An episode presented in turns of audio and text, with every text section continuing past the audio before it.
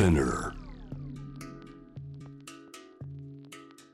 グローバーがお送りしております。J-Wave チャムダープラネットここからは海外在住のコレスポンデントとつながって現地の最新ニュースを届けてもらう。News from Correspondent 今日はパキスタンにつなぎます。パキスタン南部アラビア海沿岸にあるパキスタン最大の都市カラチにお住まい。現地 NGO 支援日本語教師ライターの松田和則さんです。よろしくお願いします。サラムアライクムよろしくお願いします。えー、松田さんお久しぶりです、えーパキスタンまず伺いたいのがですね先日数十年で最悪といったような洪水が起こって大変な被害国土の3分の1が水没というニュースをこの番組でも、えー伝えたことがあるんですが今は状況いかがですか、ははい。えー、もともと7月頃からそのバローチスタン州というところの被害がだけだったんですけれども、8月後半からシンド州、そしてパンジャーブ州、カイバルパクトゥンハン州といって、まあ、全土に大雨が降って、で9月初旬にあの僕がいるそのシンド州の一部、その湖があの溢れる危機っていうのがあったんですけど、今、だいぶちょっと水が引き引き始めてはいるんですけど、完全には引いていないという状況です。ん皆さんのこの暮らしを、えー復旧するこの動きというのはどのような感じでななってますか？あの政府も一応、えっと洪水に対する支援の募金活動を行っていたり、あと NGO も非常にたくさんあるので、NGO が頑張って復旧活動を進めているという感じになっています。うーんこの政府の動き NGO の動きそれぞれこう行き届いている順調だという感じですどうでしょうか、いや、ちょっと順調ではないと思いますね。うんうん。まあ、一個はちょっとあの政府に対する信頼があんまりほとんどなくて、なんか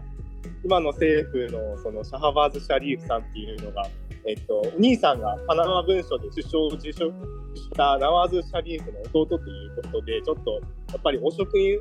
で中抜きされるのではないかというやっぱ不信感があって、政府系には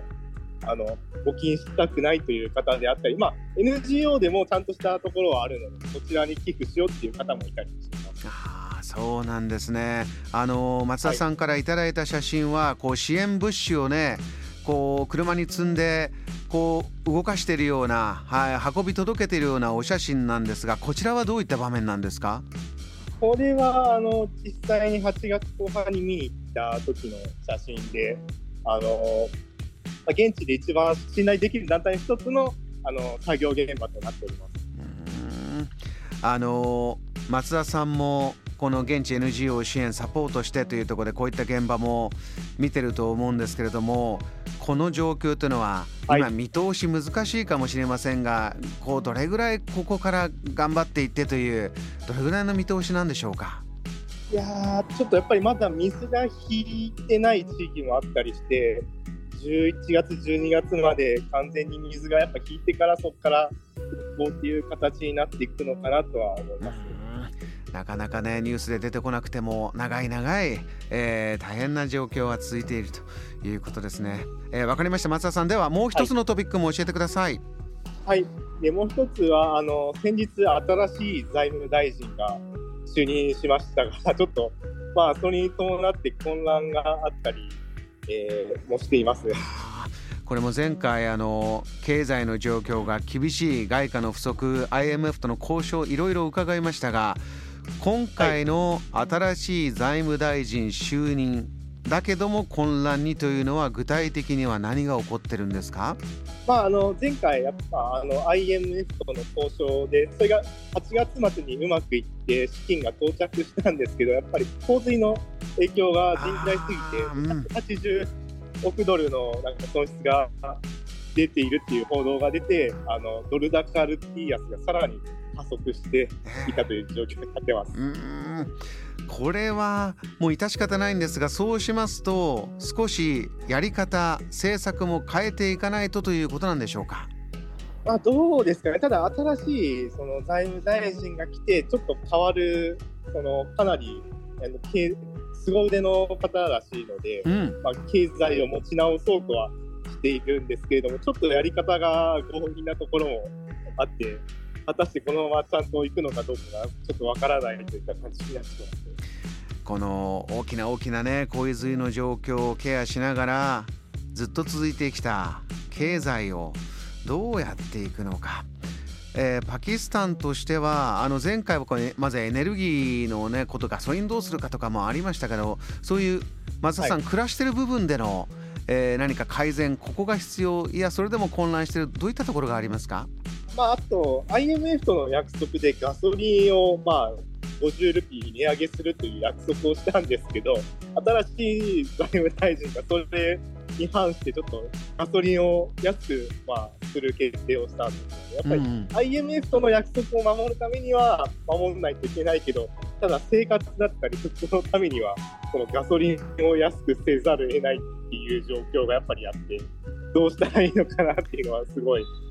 み困っていると思います。このそうですね。こうやって国際機関例えば今回 IMF ですけれども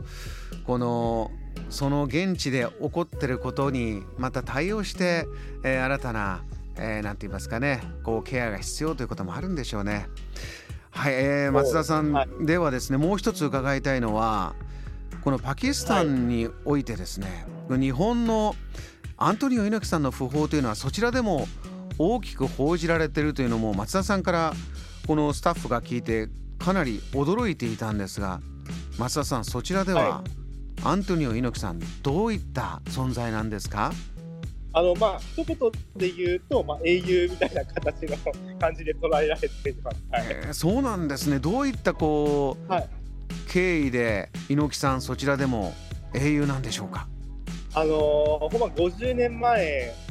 50年前の1976年の12月にあの、えーと、カラチで一種格闘技戦があってそこでパキスタンの無敗を誇ったクラム・マハールマンという人を撃破してそこからあのもう一躍ヒーローという形になってそういう認識になっております。そうなんだ。そうしますと、はい、皆さんそちらでこう速報が流れたりしあの追悼の気持ちがあったりそういうムードがありますか？そうです。ねでもやっぱり60代以降のおじさま方はその絶大なすごいあの人気というか知名度を誇っているので、まあ、若い人も一応知ってはいるんですけどそこまでっていう感じもありますけど60代以降の方はやっぱすごい追悼の気持ちがあると思います。はあ、そうなんですね。あの先ほど、はい、政治の話題で名前が挙がったシャリーフ首相もこの猪木さんの訃報に触れたというのも伺ったんですがそうなんですか？はい、そうですね。あの、多分10年、20年前に、あの、スタジアムで、なんか、何かしらのスポーツイベントを一緒に見た時の写真を上げられていました。そうなんだ。えー、猪木さんの存在、パキスタンでも、えー、こういった形で、えー、追悼されているということです。わかりました、松田さん。お忙しい中、リポートありがとうございました。またよろしくお願いします。はい、ありがとうございました。